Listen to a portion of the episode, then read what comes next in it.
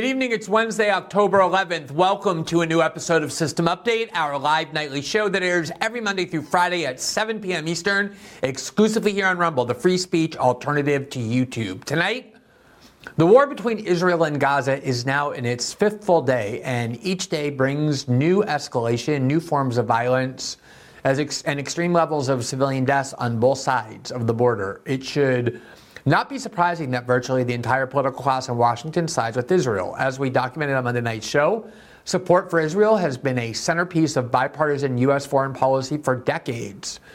And numerous politically influential groups in the U.S. feel a strong affinity for Israel for all sorts of political, geostrategic, cultural, and religious reasons. While this pro Israel sentiment is not surprising, it is most definitely necessary to discuss this question to what extent are Israel's wars in general, as well as its new war in particular, also America's wars?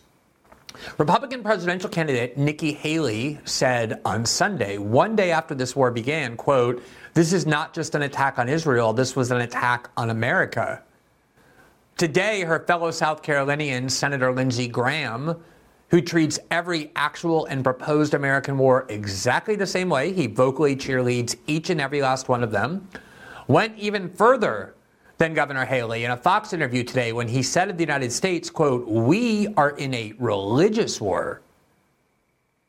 Is this true? When Israel is involved in a war, does it automatically mean that the U.S. is also involved in this new war as a participant? Is it possible as an American citizen to oppose U.S. government involvement in an Israeli war without being guilty of being, quote, pro Hamas? Similar to the way that Americans who oppose their government's role in the war in Ukraine are called pro Putin, or how Americans who oppose their government's role in Syria were called pro Assad, or how those who dissented from any parts of the Bush Cheney war on terror were accused of being, quote, on the side of the terrorist or pro Al Qaeda. Given the emergence of these kinds of statements from people like Lindsey Graham and Nikki Haley, it is more vital than ever to ask what the proper U.S. role in this war is. Then, many media careers have been built over the last several years, very thriving and lucrative media careers based on a professed belief in free speech and opposition to what is called cancel culture which we have long heard has been typically practiced by the left. An attempt to suppress or punish the expression of views the left dislikes and regards as dangerous, hateful, and likely to incite violence. We're now hearing it, it seems, from the other side. Yesterday, the quite conservative British Home Secretary, when speaking about pro Palestinian protest in London, declared the following quote, waving a Palestinian flag or singing a chant advocating freedom for Arabs in the region may be a criminal offense. Waving the Palestinian flag or chanting about freedom for Arabs in the region, if you do that in the UK, you may be committing a criminal offense. In Canada, the mayor of Toronto accused pro Palestinian protesters of having broken the law by failing to obtain necessary protest permits the same argument Canadian officials invoked last year to argue that those trucker protests against COVID mandates were also illegal. Oh, they didn't get the right permits.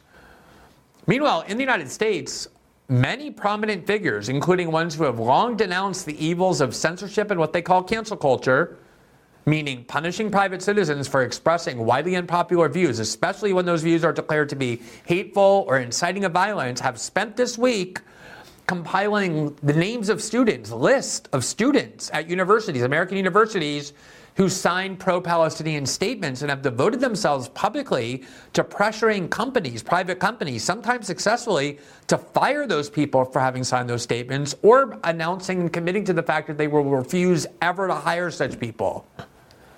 Is this a violation of their previously stated opposition to censorship and cancel culture, or is there something special and unique about this particular debate about when it comes to Israel that renders such threats of criminalization from government officials or campaigns to have people fired for their views uniquely justified?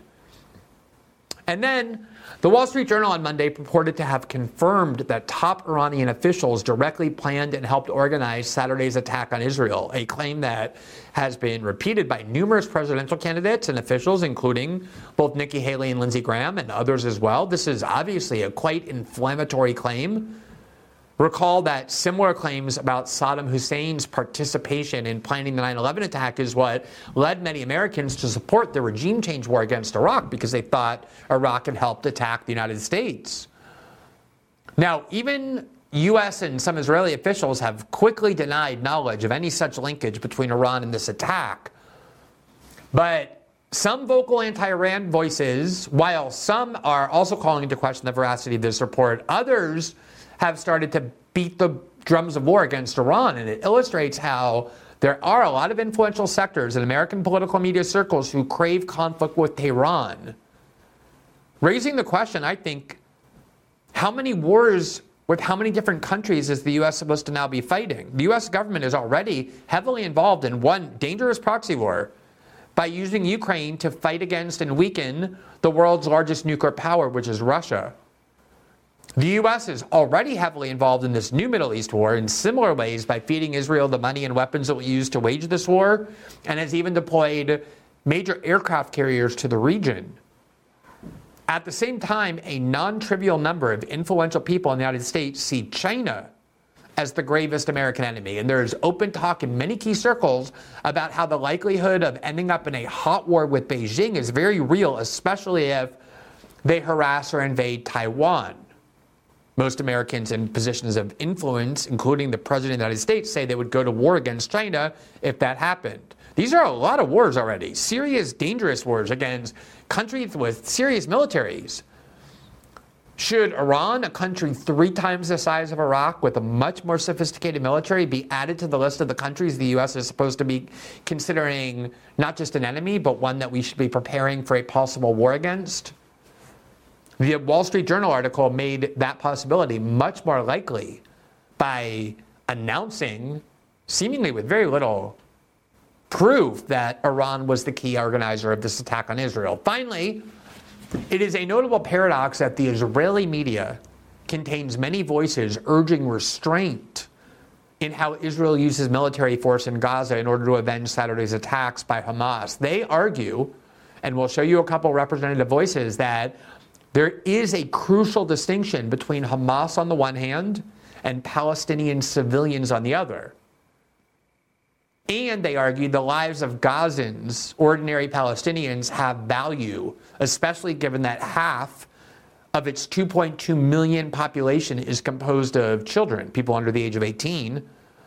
And they further argue that Israel must observe basic humanitarianism and long-standing laws of war in order to avoid indiscriminately extinguishing massive amounts of innocent Palestinian lives. Now, this is a view heard, paradoxically, I think, more in the Israeli media than in the US media. So I think it's worth asking, especially as we examine the latest wreckage and death and destruction in Gaza, whether that argument that some Israelis are making is actually correct. In some, while there are a few people who have done so, there is nobody of any prominence in the United States who is cheering or defending or justifying the horrific atrocities committed by Hamas against Israeli civilians, including children on Saturday, any decent person, by definition, values innocent civilian life of all kinds, including obviously Israelis, and reacts with horror and disgust when seeing those videos from Israel on Saturday and believes it's always morally reprehensible to deliberately target civilian life. The question, sadly prompted by our current discourse in the United States, including calls for the complete eradication of Gaza, is whether this basic humanitarian principle that innocent lives have value, whether that applies to Palestinian as well as to Israeli lives. As a few programming notes, we are encouraging our audience to download the Rumble app, which functions both on your phone and your smart TV. And if you do so, you'll be able to follow the programs you like watching on the Rumble platform, which hopefully includes System Update. And if you turn on notifications, which we hope you will, that means that as soon as our program or any other program that you like and follow starts to broadcast live on air, you will be immediately notified however you want through email, through your phone.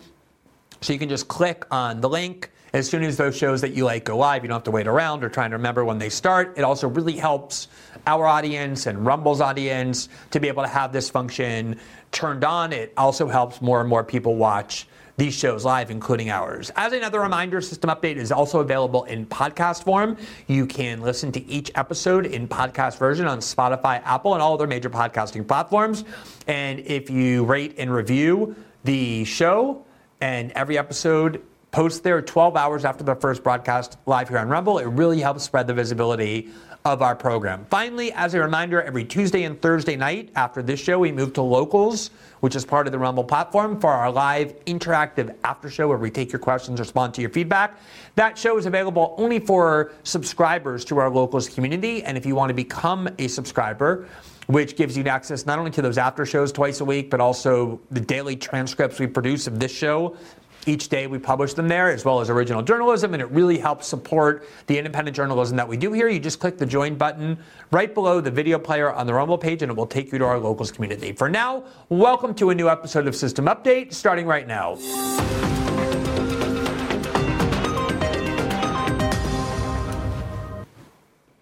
On Monday night, we devoted a two hour episode to covering as many aspects as we could of this new war between Israel and Gaza. And we began with a 10 minute explanation of why we regarded the attack by Hamas, particularly the parts that deliberately targeted and massacred innocent civilian lives, as a moral atrocity.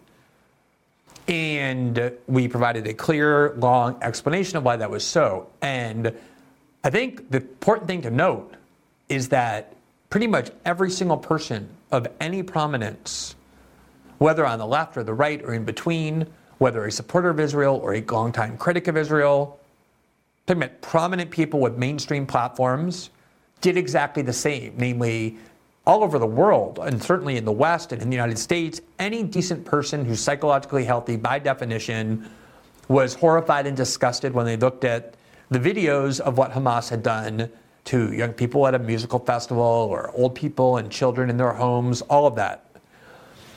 Now, I think it's so important to note that because there is currently an attempt underway to suggest that there's some significant segment of the American population which has cheered and applauded and praised what Hamas did, celebrated it, justified it, including the grotesque attacks, deliberate attacks on civilians.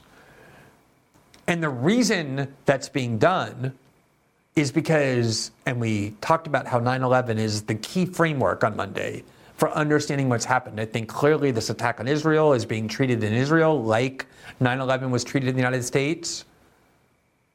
But a lot of the rhetoric and the sentiments that have emerged from that attack are very similar as well. And of course, the key lesson from 9 11 that we reviewed on Monday is that even though I do think the rage that most Americans felt at the 9 11 attack was completely valid and the desire for vengeance was as well, by giving into those impulses and not balancing them with reason and by believing the what we were told that anything and everything the government wanted to do in the name of avenging that attack and fighting the terrorists was justified, we ended up endorsing a lot of things that most American polls show have come to regret from the invasion of Iraq to the institution of torture regimes and rendition and kidnapping programs in Europe and due process free prisons all over the world and the transformation of our government with the Patriot Act and warrantless eavesdropping. The lesson we learned is that you can be as horrified and disgusted and filled with rage, valid, righteous rage, as you want about an attack. It doesn't mean everything done in the name of stopping that attack or avenging it or preventing further attacks is justified. And it's our obligation as citizens to use our process of reason to balance our emotions in order to make the best decisions about what should and shouldn't be done. Now, the way that that was suppressed, that process of reason, was that very early on we were told by our own government, by George Bush, writing a, reading a speech in front of the joint session of Congress on September 20th, 2001, 10 days after the 9 11 attack, a speech written by the neocon David Frum, who is now at The Atlantic. We were told that there are only two sides to this war on terror. You're either with the US government or you're with the terrorists. There's no third option. And in the days and the weeks and the months after the 9 11 attack, as a result of this righteous anger and rage that a lot of people felt, including myself, as I recounted on Monday when I lived in Manhattan on the day of that attack and witnessed the same things everyone in Manhattan did, that we were told that if you stood up and questioned anything the Bush administration was doing, the war in Afghanistan, the invasion of Iraq, the enactment of the Patriot Act, the, the warrantless spying, you are pro terrorist. You are on the side of Al Qaeda. You are on the side of Osama bin Laden. It was a scummy and manipulative and shameful tactic that now is deployed in every war. Since then, it was deployed in the war in Iraq. People against the war in Iraq were told they were pro Saddam Hussein. They were indifferent to the repression of Saddam Hussein. Same with Syria. They were told they were Assad lovers. People opposed to the regime change war in Libya were told they love Muammar Gaddafi. People opposed to the ongoing occupation of Afghanistan were told that they were apologists for the Taliban. They didn't care about the rights of Afghan women. And of course, the war in Ukraine, anyone who questions it at all, let alone opposes it, is instantly branded pro Putin. This is the framework that people are now trying to create so that if you at all question anything that's done, either by the Israeli government or the American government, in the name of avenging these attacks, even questioning whether the U.S. should be involved, whether the U.S. should consider it its own war, that that means you are pro Hamas. There are only two choices. You're with the, the Israeli and American government, or you're on the side of Hamas. That's the same framework that's attempting to be constructed.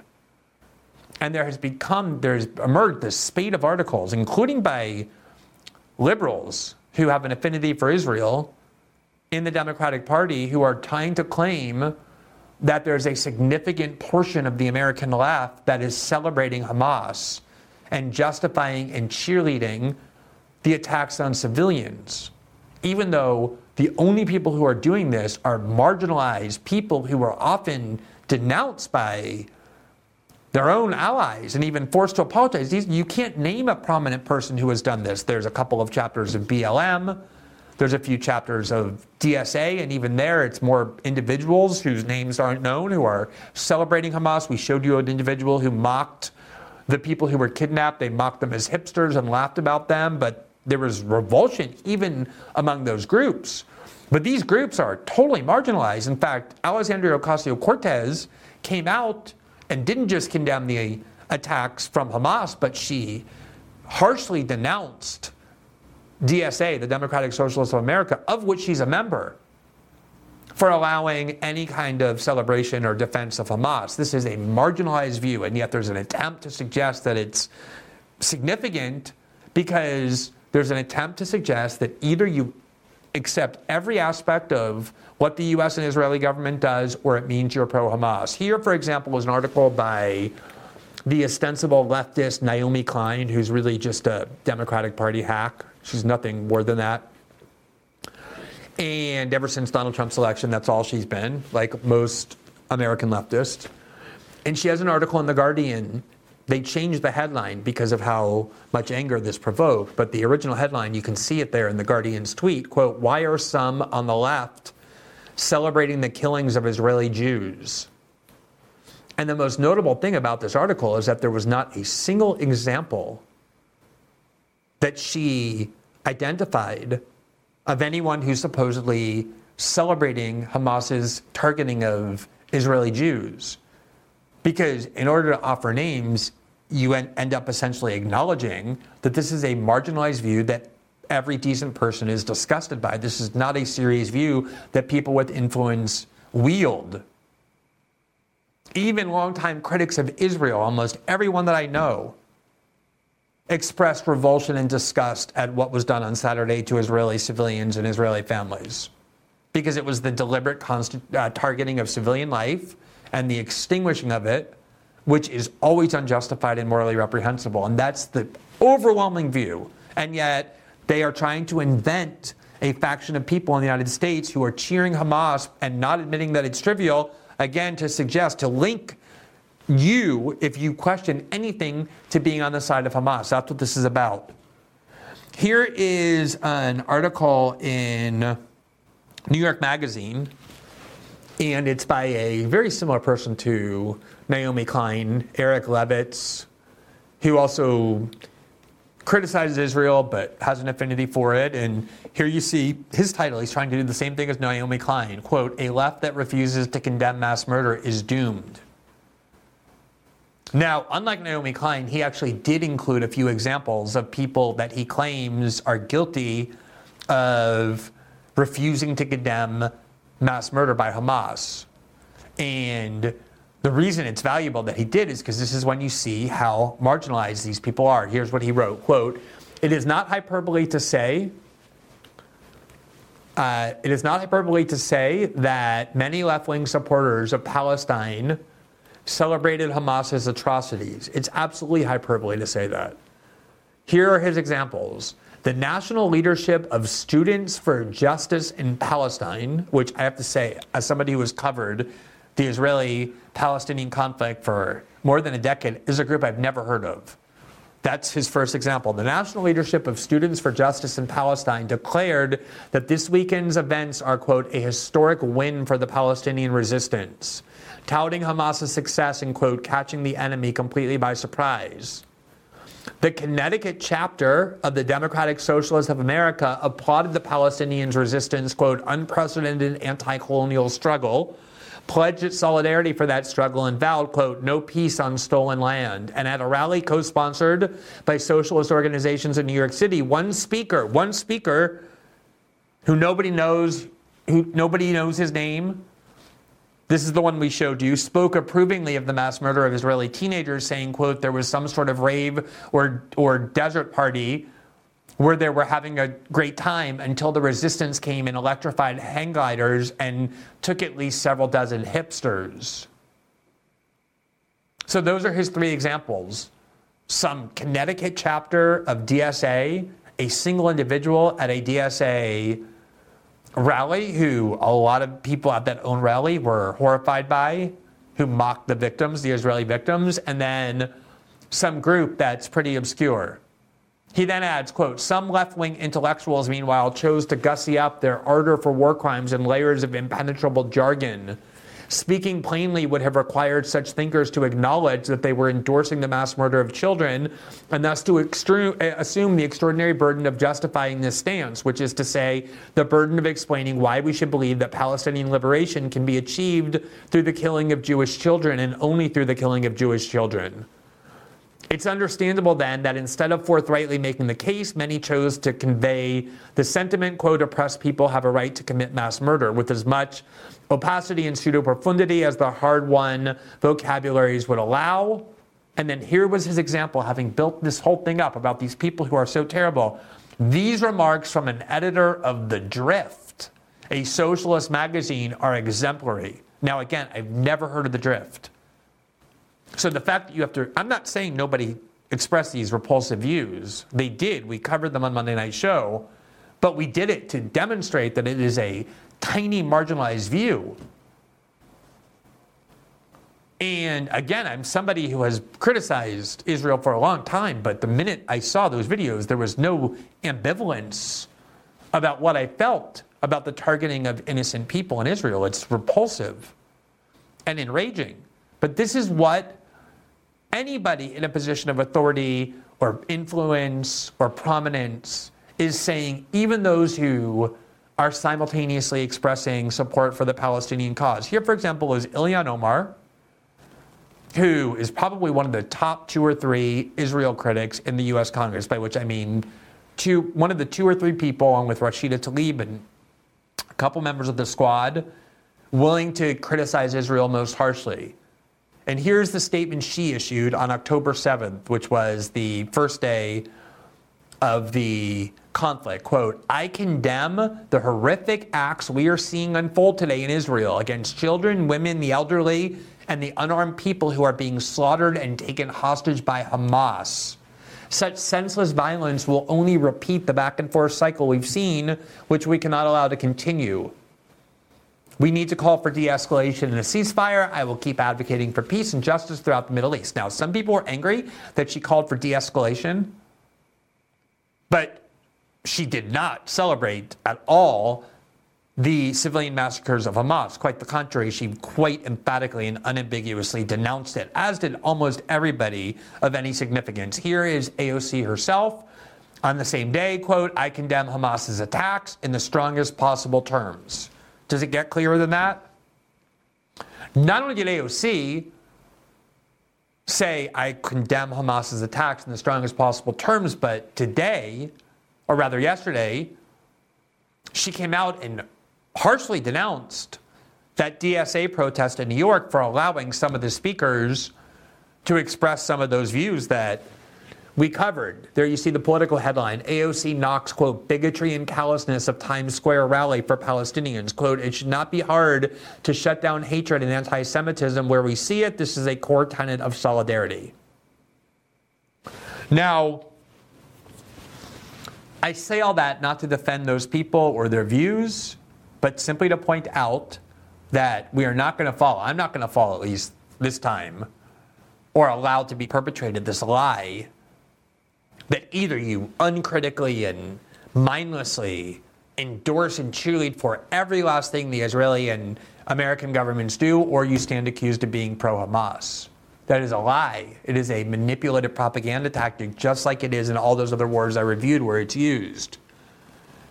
There's an attempt underway, however, to try and imply that by essentially saying there are only two camps people who support everything Israel and the United States does, and those who celebrate Hamas. And there's huge numbers of people in the middle, in a wide range of the middle, who are saying, I think what Hamas did is reprehensible, but I still don't want my own government, the United States government, to treat it as its war and get involved in that war. That's Israel's war to fight. They have all the military hardware. I'm even in favor of providing them with arms, some people are saying, but I still don't want the United States to get to be involved. And then there are other people who are saying that they're critical of the Israeli occupation of the West Bank and the blockade of Gaza, but nonetheless find what Hamas is doing reprehensible as well. There's unless people are praising Hamas and what they did, which is a tiny number of people, nobody should be called pro Hamas or on the side of Hamas for questioning what their own government is doing. That is an absolute, not only right, but a duty that you have when your government is involved in war. And that's especially true given how many American politicians are essentially calling for Israel to wipe out all of Gaza, or even arguing that this should be America's war. We should treat it as America's war. We sh- I, I quoted earlier the statement of Nikki Haley, who the day after that attack happened, she went on Fox News and she said to Prime Minister Netanyahu, finish them, finish them. She suggested that Iran was also involved, and she explicitly said this is not only an attack on Israel, but an attack on the United States. It is not an attack on the United States. That is just the reality. It was an attack on Israel. Those are two separate countries.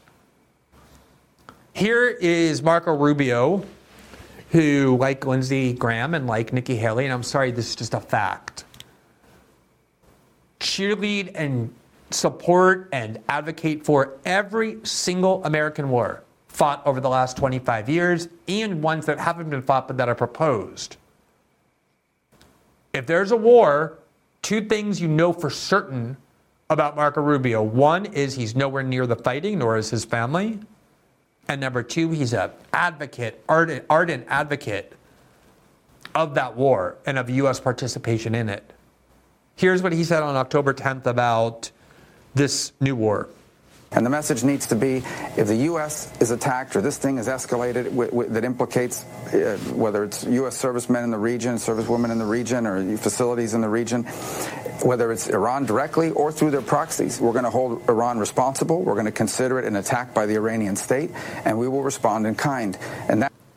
So, why would you be issuing war threats to Iran? Again, that's my question. How many? I, I thought the Republican Party voted for Donald Trump in 2016 and then made him his nominee in 2020, went to vote for him for president because he convinced Republicans, and a lot of Republicans already thought this, which is why they were attracted to the message, that we have to stop being involved in so many wars, that the only wars we should be fighting are wars when our own national security or homeland are directly threatened. And if you listen to Marco Rubio, who is a huge supporter of the U.S. role and participation in the war in Ukraine, that's one war we should be fighting, the proxy war against Russia. Another war we should be fighting is the war with Israel, that this is an attack on the United States as well. He obviously has said many times that we should go to war with China in the event they get more aggressive or attack Taiwan, which is a foreign country. And here he is threatening war with Iran. These are how many wars are we going to fight? Against how many big, powerful countries are we going to conduct wars? Apparently, according to Nikki Haley and Marco Rubio, the answer is a lot. A lot.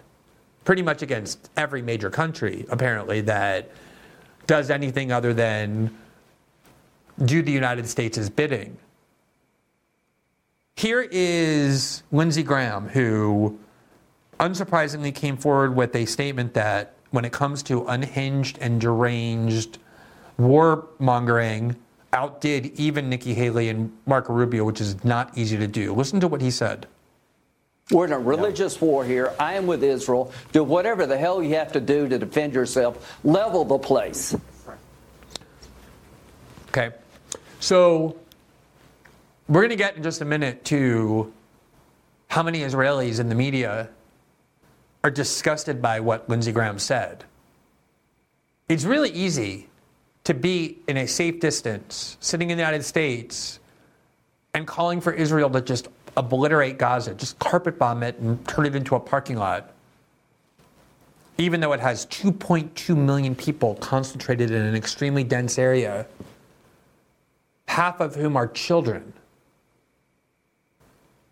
I don't understand. I genuinely don't understand how you can simultaneously express revulsion for what Hamas did in targeting innocent people and children and not be repulsed by this call to wipe out Gaza.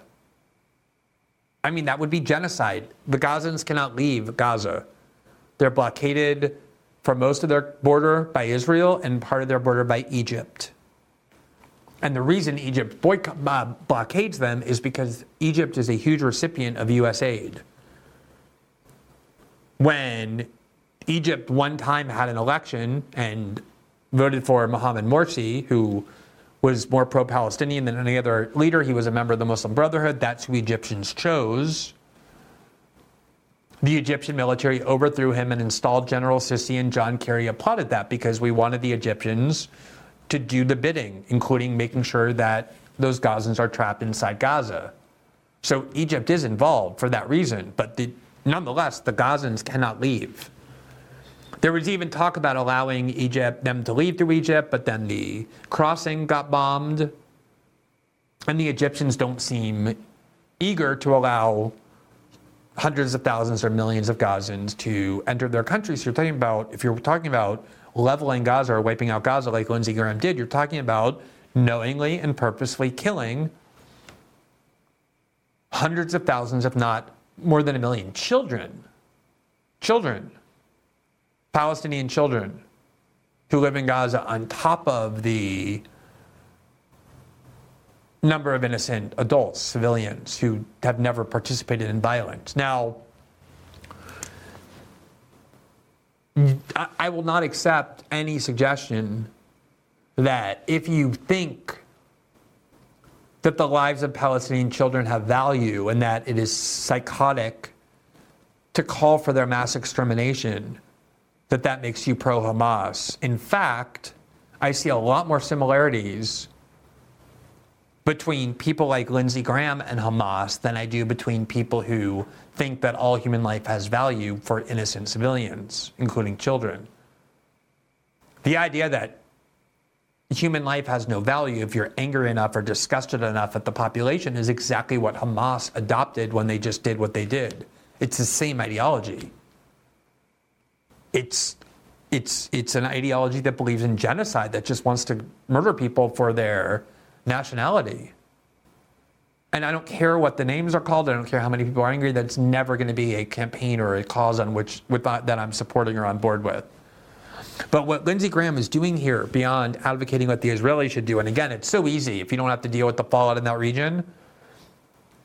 What do you think Hezbollah and Turkey and Iran and Qatar, with its control over huge amounts of gas that the world relies on, is going to do if they watch Gaza be turned into a parking lot? Do you think they're just going to sit around and be okay with that? Do you think there will be no consequences for Israel? It's very easy sitting in the United States not to care about that. And I think that's why there are a lot more calls in the Israeli media for humanitarianism and constraint, restraint. Not because they're less angry or disgusted at what Hamas did, but because they don't want to have to deal with that fallout, whereas Lindsey Graham doesn't have to, as always. But what the most important part of what Lindsey Graham is saying here is that he's saying it's America's war, and not just America's war, it's a religious war. We, the United States, are now involved in a war. This is now our war, he says, and it's a religious war, which historically are the worst kind. Because if you make a war about religion and you're fighting for your religion and to wipe out another religion, typically that leads to huge amounts of fanaticism. What Lindsey Graham is saying is incredibly dangerous and morally reprehensible. Now, that is, I think, something that we have to be willing to discuss. The extent to which the United States should be involved in this war, the extent to which the United States could consider this war our war, and whether or not the United States should be seeking or expecting or wanting a direct military conflict with Iran? These are very consequential questions. It cannot, these questions cannot be extinguished by claiming that everybody who asks questions or even expresses resistance is pro terrorist or pro Hamas. That's what got us into the war on terror of 20 years and all the abuses that it generated, and we shouldn't let that happen again.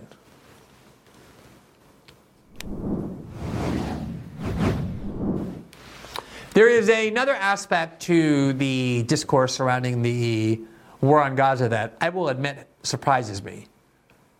Because what is happening in the West is that the rage and the anger that people feel from feeding on these videos about what Hamas did to Israeli civilians, which again is rage and anger that I can not only understand but share, is not only being channeled into what I think are sociopathic calls for the eradication of innocent life in massive numbers, but also the dismantling of core free speech rights in the West, as well as as a way of fighting dissent, as well as the explicit invocation of what until about six seconds ago was universally reviled by the American right as the excesses of cancel culture, meaning that people participating in public debates and expressing views that those with power dislike should be, since you can't jail them with the First Amendment, should be scorned and fired and rendered unhirable. That has happened to a huge number of people who have expressed opposition to Black Lives Matter or uh, who have called for policing, more policing, or who are opposed to affirmative action, or who have expressed concerns about the excesses of the Me Too movement, or who have argued against some of the more novel and radical expressions of the new gender ideology and the trans agenda. And the argument typically made against such people when they're fired because of those views is that the firing is justified because those aren't real views, those are expressions of hatred against a marginalized group of people, that it's attacking vulnerable people and marginalizing them and inciting violence against them, that it's basically hate speech and therefore not permitted. Which is exactly the same argument being invoked by the people who have spent years criticizing that tactic to justify the firing or the barring from hiring of people who are in some other ways expressing criticism of the Israeli government or solidarity with the Palestinian cause. And if someone wants to say, you know what, I do believe in cancel culture. My problem with the left's use of cancel culture has simply been that they've directed it at the wrong ideas. the views they want to punish are views that I don't think should be punished, but these views I do think should be punished, then at least I can respect the intellectual consistency involved. But obviously, that's not what's happening. People are simultaneously campaigning to have people fired or barred from being hired, and at the same time pretending that they're not engaged in these very tactics they've spent so many years denouncing. So, first of all, let's look at the actual censorship emanating from state officials. Here is from the UK, The Guardian, uh, on Monday. Waving a Palestinian flag may be a criminal offense Braverman tells police. That's the Home Secretary of the UK, which is like the Attorney General. Home Secretary also suggests a clampdown on pro Arab chants in a letter that will concern free speech advocates. Oh, do you think? Now, if you're somebody who hates the Palestinian flag or who despises chants like free Palestine or free Arabs, you should hate that all you want, but then the question becomes do you think the state should make it criminal to express these views because you hate them? Which is what we've covered on this show all the time. That's happening, and usually people are appalled by that kind of censorship. Here's from The Guardian quote In a letter to chief constables in England and Wales, the Home Secretary urged them to clamp down on any attempts to use flags, songs, or swastikas to harass or intimidate members of the Jewish community. Now, you might be saying, oh, well, it's not just the flags, it's the harassing of members of the Jewish community. But what they mean by that is walking on the street, seeing a pro Israel protest, and then doing a counter chant or waving a Palestinian flag. And that's the argument always for censorship. Oh, if you go around denouncing the trans agenda, you're making trans people feel unsafe. You're harassing them and intimidating them. And every other minority group to whom that applies. Quote The Home Secretary's words, which follow deadly attacks by Hamas on Israelis and the military response, will deeply concern freedom of speech advocates and members of the Muslim community. In the letter, the Home Secretary Braverman said police should not restrict themselves to potential offenses related to the promotion of Hamas a proscribed organization. So, what she's saying is obviously it's a crime to defend Hamas. Do you think it should be a crime to defend Hamas, no matter how much you hate Hamas? Do you want that to be a crime? Do you want people to go to prison if they say, oh, I think what Hamas did is justified? We just went over the fact that there are a few people saying that. Should those people be turned into criminals? Should they be prosecuted? She's saying, not only do I think they should be prosecuted, people defending Hamas, but many other people, quote, it is not just explicit pro Hamas symbols and chants that are cause for concern, she said. I would encourage police to consider whether chants such as from the river to the sea, Palestine will be free, whether that should be understood as an expression of a violent desire to see Israelis erased from the world, and whether its use in certain contexts may amount to racially aggravated Section 5 public order offenses. Quote, I would encourage police to give similar consideration to the presence of symbols such as swastikas at anti Israel demonstrations. Context is crucial. Behaviors that are legitimate in some circumstances, for example, the waving of a Palestinian flag, may not be legitimate, such as when intended to glorify acts of terrorism. I guess it's okay to call for the complete and total eradication of Gaza, as Lindsey Graham did. That's legal. What's not legal is to wave a Palestinian flag if the state believes that you're doing so in order to glorify terrorism. Do you want the state in the business of doing this? Usually the answer is unequivocally no. But the reason the Home Secretary of the UK is threatening to criminalize this is because she believes, probably accurately, that a large portion of the British population want that to be criminal. That's how the government exploits emotions surrounding war. They, this is exactly what they did in the War on Terror. They said, look, we know that ordinarily the Patriot Act would be unthinkable. But remember 9 11? Aren't you enraged by that? Don't you want us to be able to stop that? Well, you better give us these powers then. And people said, oh, okay. And they voted overwhelmingly, in fact, almost unanimously, for the Patriot Act.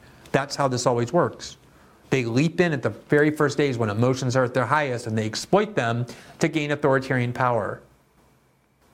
There was a similar protest in Canada, in Toronto, where people were waving Palestinian flags and chanting pro Palestinian slogans. And the mayor of Toronto, Olivia Chow, tweeted the following quote, I'm aware of the unsanctioned rally at Nathan Phillips Square today. My statement is below. Quote, the government of Canada has rightly listed Hamas as a terrorist organization, and we simply must not tolerate any support for terror. Full stop. The rally to support Hamas at Nathan Phillips Square today is unsanctioned, without a permit, and I unequivocally denounce it. Glorifying this weekend's indiscriminate violence, including murder and kidnapping of women and children by Hamas against Israeli civilians, is deplorable. I don't have a problem with her expressing those views that it's deplorable. That She then goes on, quote, I am receiving updates from the chief of police who assures me they will investigate and address any suspected in- incidents of hate. So she's not just threatening to use the police to investigate people expressing support for Palestine, which you may find deplorable and disgusting and enraging, but nonetheless, I hope you don't think that should be illegal in a free country, in a democracy. This is exactly what the Canadian government did when they tried to criminalize the protest of truckers who were protesting against vaccine mandates during COVID.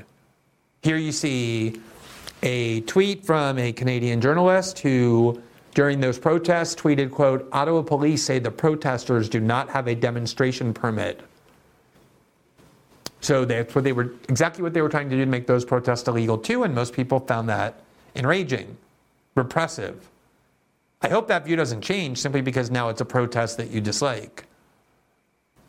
Here from Reuters on the same issue of the Canadian reaction and attempt by the Trudeau government to criminalize the protest. There you see the headline Canada police threaten protesters with arrest, government links blockade to extremists. So essentially the same argument. This is being done by people who are dangerous, who believe in extremism, who are glorifying violence, and therefore we can make this protest illegal. In the United States, thankfully, because we do have the First Amendment, not that many people want to criminalize the expression of opposition to the Israeli government action or support for Palestinians, but there are people who want to destroy the lives of those who are doing it, which I always thought was called cancel culture. That's what I always understood cancel culture to be.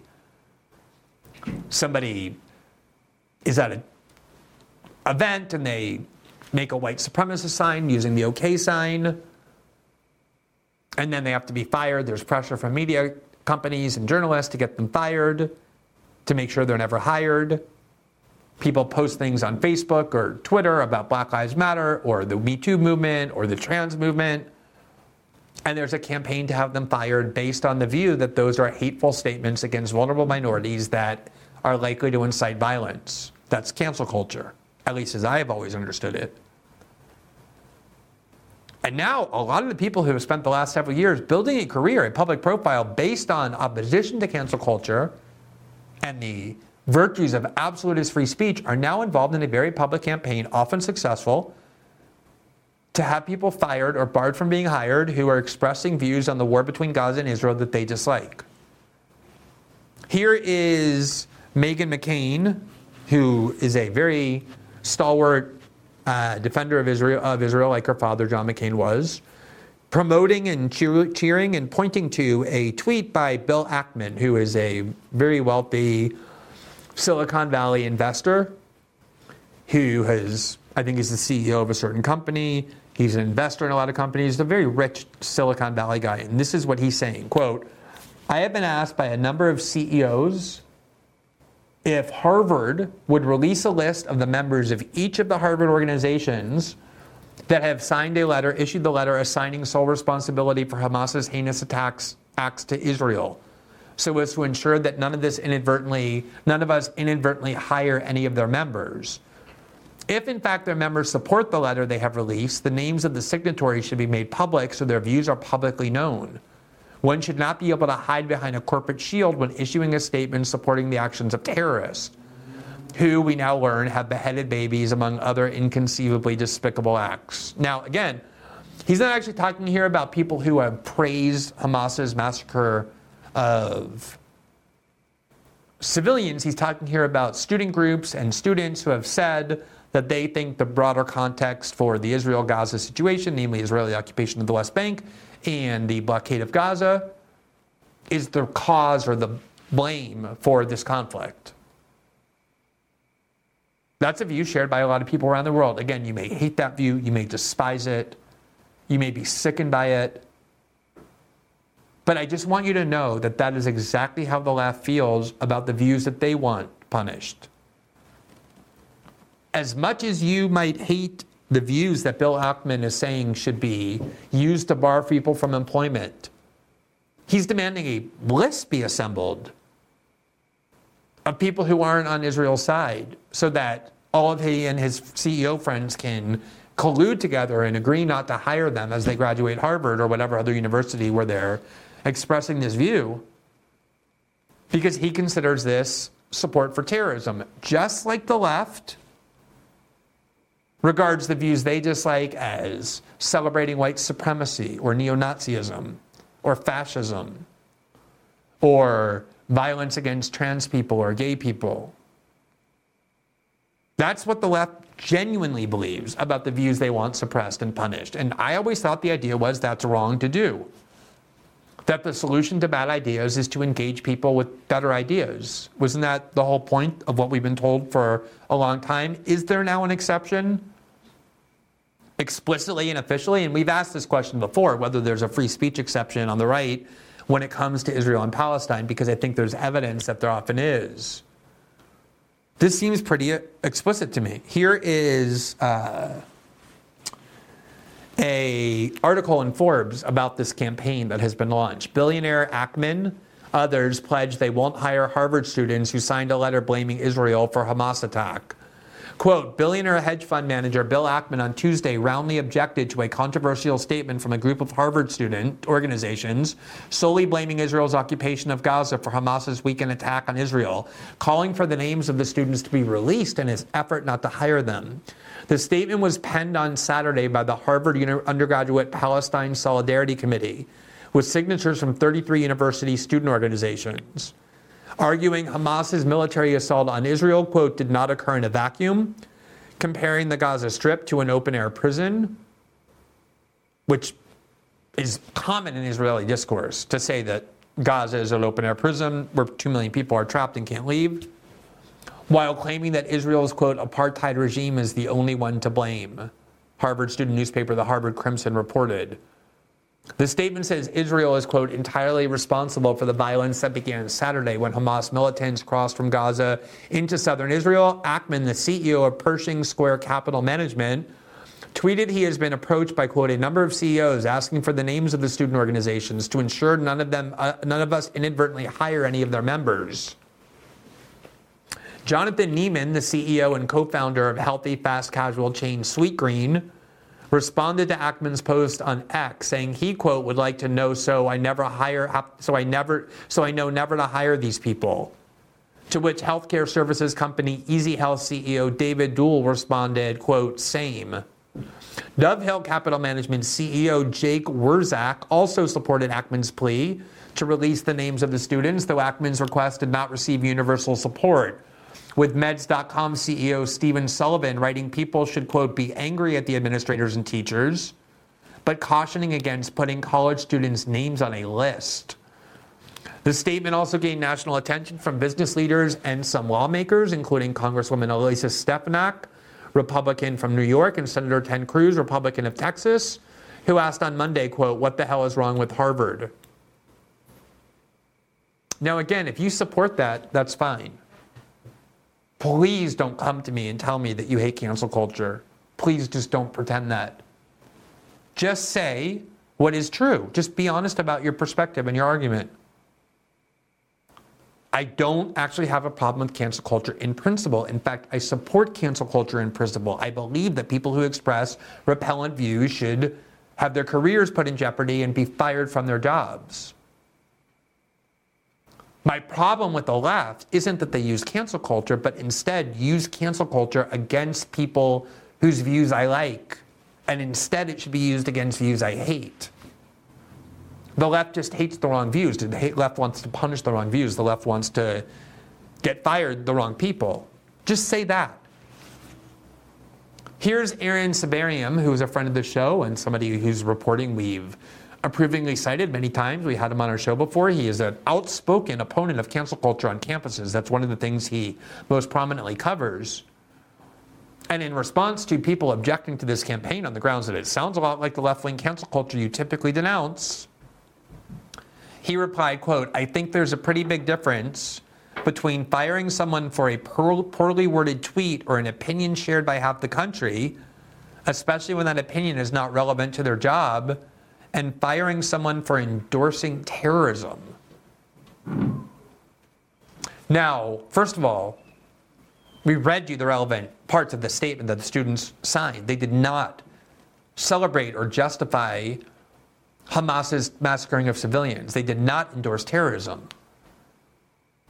They said that the context is crucial for understanding this war, and they think Israel bears the blame for this war. That's not the same as endorsing the targeting of innocent civilians. But Let's assume that it is. Let's assume that that's a fair and accurate characterization. And by the way, we asked Aaron to come on our show tonight. He told me he would come on to talk about this, but wasn't able to in the next few days. So hopefully, we'll have him on our show soon to talk about it, obviously, in a civil and constructive way. That's what I promised him I would do while making clear I did not agree with what I consider this use of cancel culture. But let's assume that characterization is right. The Wall Street Journal on October 8th, so this is on Sunday, published a article alleging, stating outright in a news article, quote, Iran helped plot the attack on Israel over several weeks. The Islamic Revolutionary Guard Corps gave the final go-ahead last Monday in Beirut. Quote, Iranian security officials helped plan Hamas's Saturday surprise attack on Israel and gave the green light for the assault at a meeting in Beirut last Monday. According to senior members of Hamas and Hezbollah, another Iran backed mil- uh, uh, uh, militant group. oh, so it's according to senior members of Hamas and Hezbollah. Officers of Iran's Islamic Revolutionary Guard Corps had worked with Hamas since August to devise the air, land, and sea incursions, the most significant breach of Israel's borders since the 1973 Yom Kippur War, these people said. Now, a lot of people in journalism including who are in mainstream journalism and who are typically eager to report stories incriminating of Iran, immediately question the credibility, not just of the story, but of the specific reporter. Here is the editor, Andrew MacGregor Marshall, who used to be the editor of the reporter, Summer Said, who reported that story. And this is what he said quote, The main reporter on this story, Summer Said, has a history of dishonesty and inventing stories. I fired her from Reuters in 2008 for this reason. I'm surprised that the Wall Street Journal has hired her and is publishing her stories that are clearly bogus. I mean, that is not something you hear from people in mainstream media very often saying something so direct and blunt about the lack of integrity of another reporter, the willingness to make up stories. This is one of her editors.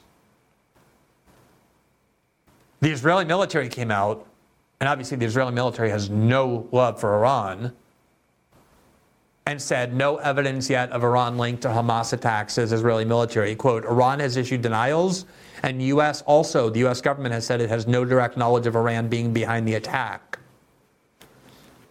CNBC, the day after the Wall Street Journal article was released, quoted Secretary of State Antony Blinken as saying the U.S. has, quote, not yet seen evidence of Iran involvement in Hamas attack on Israel.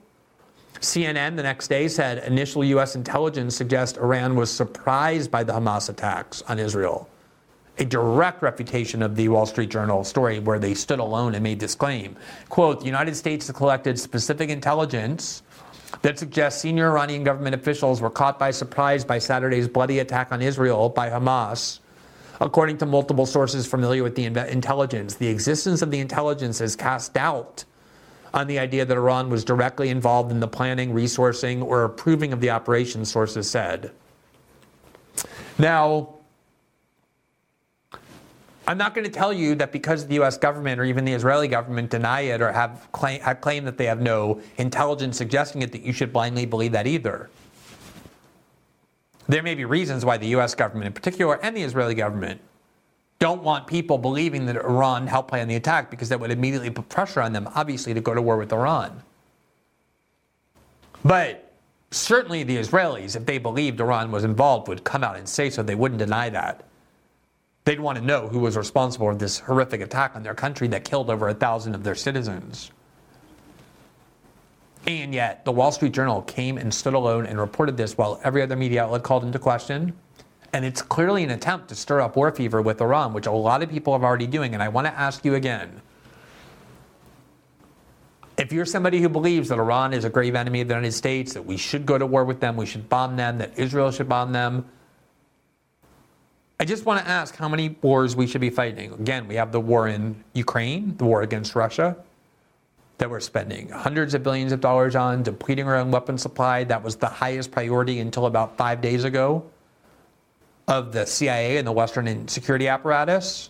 That war is not going anywhere. We have that war with Russia using Ukraine as a proxy. We're now heavily involved in the Israeli war, funding it, supplying the weapons, deploying our aircraft carriers to the region to deter attacks by Hezbollah or Iran or any other one who might be thinking of involving themselves in this conflict. So we're already quite heavily involved in this very dangerous war that can easily escalate to regional conflict in the Middle East. And we all know, because we lived through it, how dangerous Middle East wars can be, how difficult they are to end. Obviously, there's a significant portion of the American population on both the right and the Democratic Party mainstream that believe that China is a grave enemy of the United States as well, and we should be on war footing with China. We have China militarily encircled. You have U.S. bases all around China, in Japan and South Korea and Guam and the Philippines.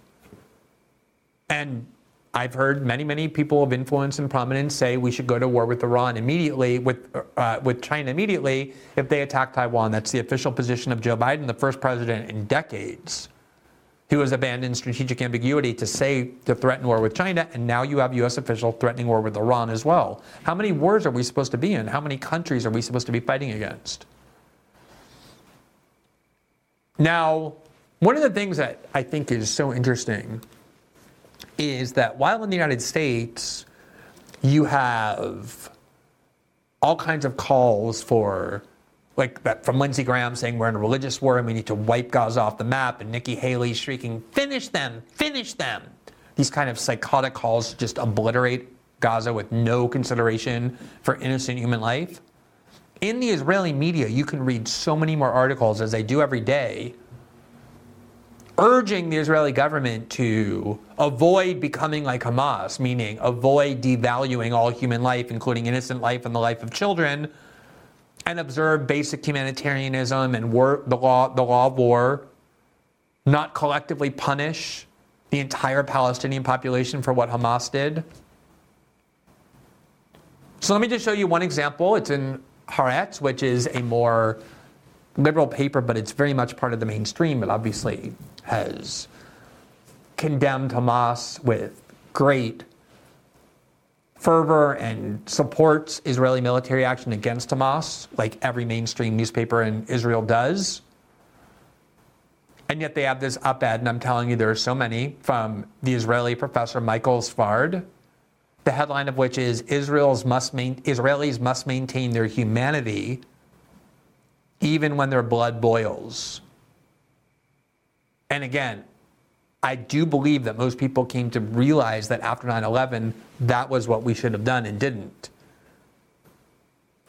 So just because the rage is raw and fresh doesn't mean we should forget that lesson. And this is what he's urging. Quote, the truth is that this is a crime against humanity, a crime against everything human, meaning the Hamas attack. Each of us knows someone who was murdered or abducted or whose relatives were wounded Tens of thousands of Israelis will walk around in the coming years with severe psychological wounds, some from shell shock and some from post traumatic stress. And yet, the laws of war weren't designed only for situations in which our blood is cool, in which there is no justified anger or understandable desire for revenge. The laws of war constitute humanity's renunciation of the idea of a complete prohibition on the use of force its renunciation of the pacifist worldview meaning the laws of war permit war and recognize that there are justifiable wars, but it does so, quote, in exchange for an approach that sets rules of basic humanity and boundaries on the harms to civilians. Remember that a lot of the laws of war were promulgated at the Nuremberg tribunals, the trial of Nazi uh, officials and soldiers who participated not only in the Holocaust, but the aggressive war that spawned World War II. And the judges and the prosecutors at the Nuremberg trials stressed over and over. I've written about the Nuremberg trials before. And if you haven't read about them or watched them, I urge you to do so. What they emphasize more than anything else is that the primary purpose of the Nuremberg trials was not to punish the Nazis for crimes they committed. That was part of what they were doing. But they said this will matter and be more than just victor's justice if and only if we come out of here with principles that also limit every other country, including the ones participating in and conducting the Nuremberg trials, meaning the United States and its allies. That's where the laws of war come from, from the atrocities of World War II. They were designed to ensure that no matter how angry people were, no matter how much rage they felt, as this Israeli activist is saying, that you still observe basic humanity. Because if you don't, then you lose your claim to moral high ground. He writes, quote, but in the days since the massacre in southern Israel, statements have piled up from the country's leaders indicating that Israel has officially adopted a combat policy whose essence is extensive violations of the laws of war regarding millions of Gazans.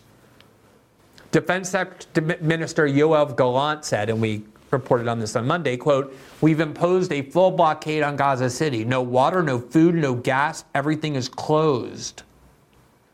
That statement and its tone suggests that Gallant has ordered the Israeli Defense Forces to adopt a method of warfare that includes starving Gazans and letting them go thirsty.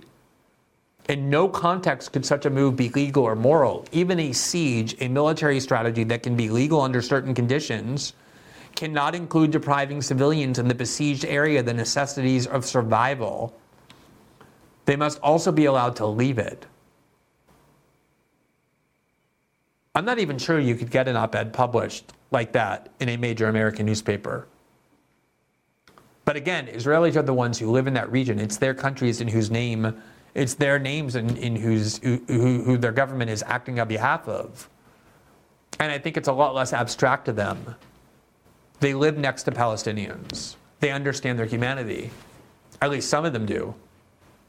And I've been actually relieved to see a lot of longtime vocal supporters of Israel in the United States expressing similar sentiments. Here is David Sacks, who I can't really describe his politics well, but I think he's generally associated with the Republican Party. He's been a very eloquent and outspoken opponent of U.S. role in Ukraine. And he's also very much a supporter of Israel. I know he's traveled there, he has a connection to it, and yet this is what he wrote on Twitter today. Quote, or this was yesterday, rather after he wrote a paragraph about how repulsed he is, like any decent person is, by the Hamas attacks on civilians, he wrote, quote, that said, one of the purposes of a terrorist outrage is to provoke an escalatory response that ultimately backfires. After 9/11, the U.S. plunged into two decades of wars in the Middle East that could, uh, could that cost untold blood and treasure, unleashed staggering mur- murder and mayhem, changed the geopolitical map in unfavorable ways for the U.S and squandered the sympathy of the world. Bin Laden must be smiling in hell. Now, many of the same U.S. figures who miscalculated so badly after 9 11 are screeching for Israel to, quote, finish them or praying for a larger war with Iran. This is exactly the wrong advice. Our leaders should be encouraging a cool headed response that finds the right balance between achieving a just and legitimate military objective and minimize, minimizing civilian casualties and avoiding the risk of a wider war. Let us hope and pray that the Israeli government finds that balance. So you're talking here about obviously people who could never be accused of being sympathetic to Hamas. It would be repulsive to suggest that about any of those people who I just cited, who are essentially saying, I don't want to replicate the behavior of Hamas. I don't want to be like Hamas. I don't support the deliberate extinguishing of human life and especially children. So I'm not in favor of indiscriminately bombing and ending the lives of 2.2 million people, half of whom are children. Because doing so achieves no end and can never be morally justified. That's why what Hamas did is so reprehensible. Again, it's like with the cancel culture and the censorship. You have to have principles that are universally applicable. Otherwise, you don't really have a moral stance.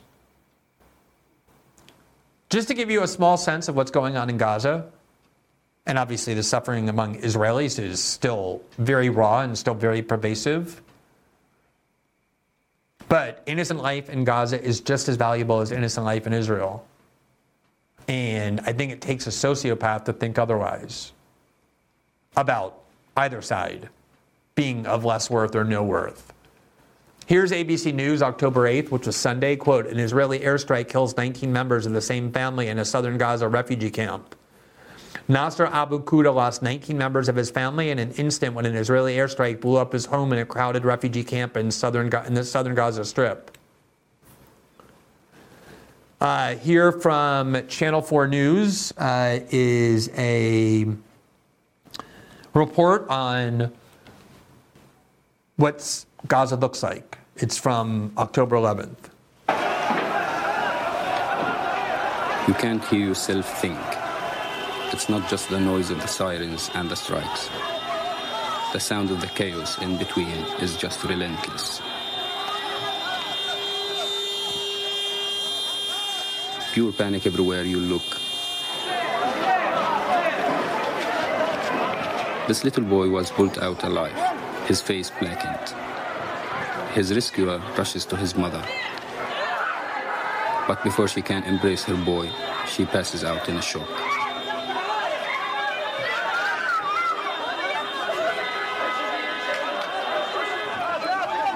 Anika becomes an ambulance. This woman is driven off before the boot can be shot. We've been told to get out, but where do we go? And how do we get there? There are more than 2 million people living here. Almost half are children. Families are rushing, trying to make plans. Every second matters.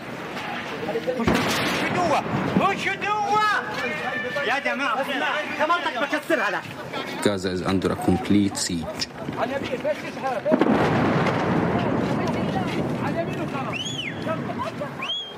No water, no food, no electricity, and no escape. It's too hard. Some almost give up. But you can't stand still for long. Please, my family, they're just kids.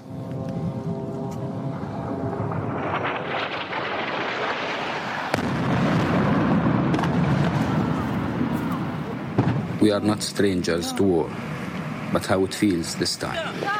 It's hard to find the words. It feels like the world is collapsing.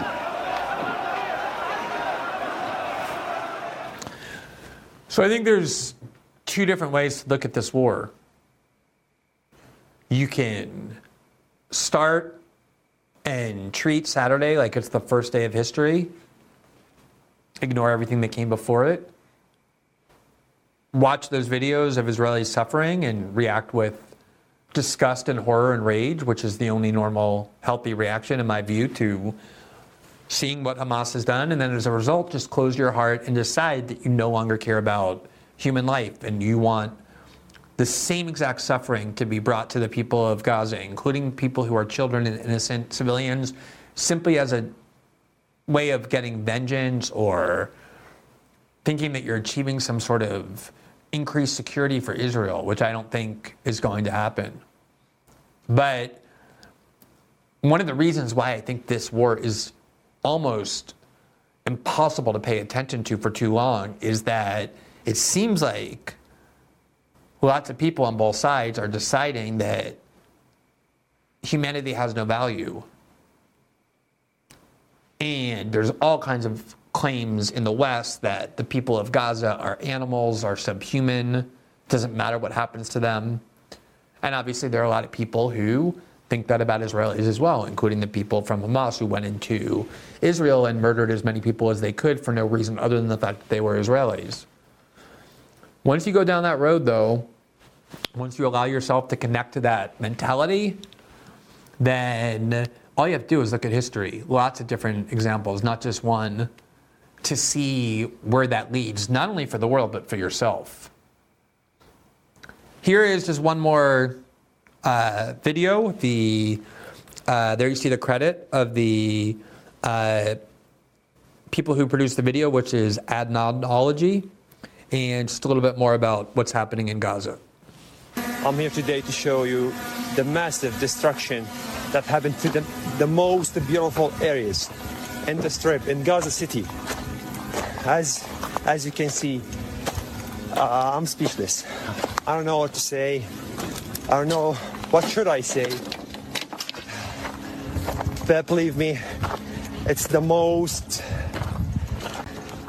sadness that Gaza ever had.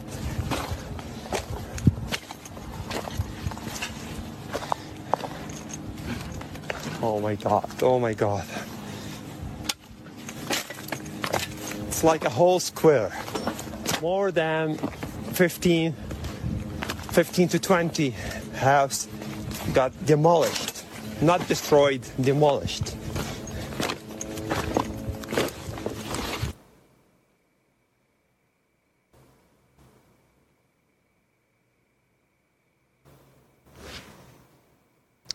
No, I don't think you should only look at that side. I think obviously you should be aware of the extreme amounts of suffering and loss and insecurity that was brought to Israel as well.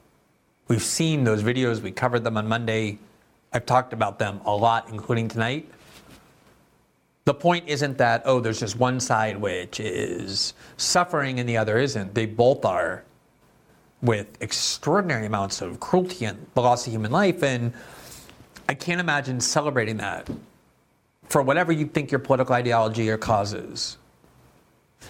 I want to conclude with the president of the EU, Ursula von der Leyen, who actually strongly condemned the tactic of, in war, shutting off a population from water and gas and electricity and food. She called it a war crime. Obviously, she didn't do that in the context of what Israel is doing to Gaza. She already came out and said the EU has full and unequivocal and unlimited support for what Israel does. She did that when claiming that that's what Russia did, that Russia was cutting off gas and electricity and food and water to the Ukrainian population, which is exactly what the Israeli government, by its own boasting, by its own admission, is doing now to the people in, in Gaza, the Palestinians in Gaza. And here's what she said about this when she claimed Russia was doing it. Or crimes, targeted attacks on civilian infrastructure with a clear aim to cut off men, women, children of water, electricity, and heating, with the winter coming, these are acts of pure terror. And we have to call it as such. This is a moment to stay the course, and we will back Ukraine for as long as it takes if it's those things when Russia is doing it to Ukraine, it has to be those things when Israel is doing it to the Gazans. It just you, again, if you are somebody who is at least on enough to say, look, I don't have any standards, I have no moral convictions that apply to everybody. I just believe in power.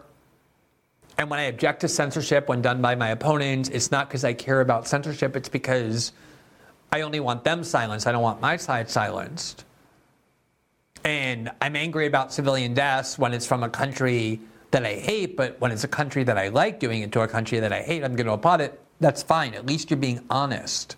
I wish more people were that candid about what they think when they see these things.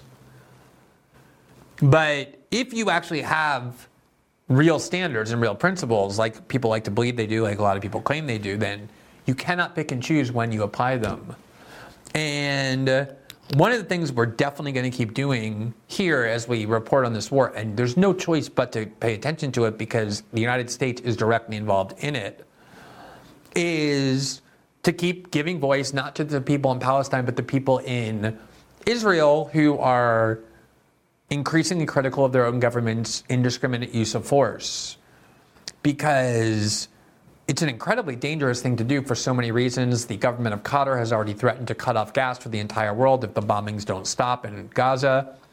Obviously, there's the possibility of escalation with Hezbollah, which has already fought bloody and protracted wars with Israel and has a real sophisticated military operation. And then there's the threats already being issued by Marco Rubio and Lindsey Graham and those kind of people that the U.S. might have to go to war with Iran or that Israel should. So you're talking about a very dangerous situation, the second dangerous war on top of the one the U.S. is already feeling in Ukraine.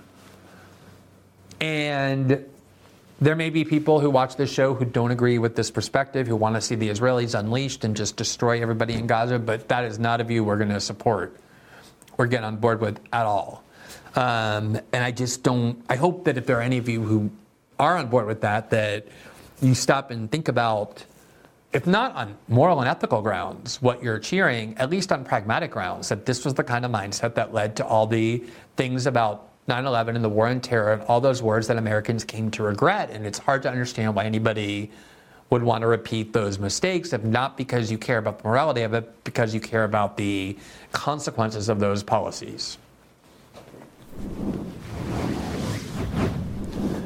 So that concludes our show for this evening. As a reminder, System Update is also available in podcast form where you can follow us on Spotify, Apple, and all of the major podcasting platforms. Each uh, episode is posted in podcast form on those platforms 12 hours after their first broadcast live here on Rumble. And if you follow or rate and review the program, it really helps spread the visibility of the show. As another reminder, every Tuesday and Thursday night when we're done with our Rumble show, we move to Locals, which is part of the Rumble platform, where we have our live interactive after show where we speak to our audience. If you want to have access to that, which is exclusively for subscribers to our Locals community, just click the join button right below the video player on the Rumble page. It will take you to the locals community.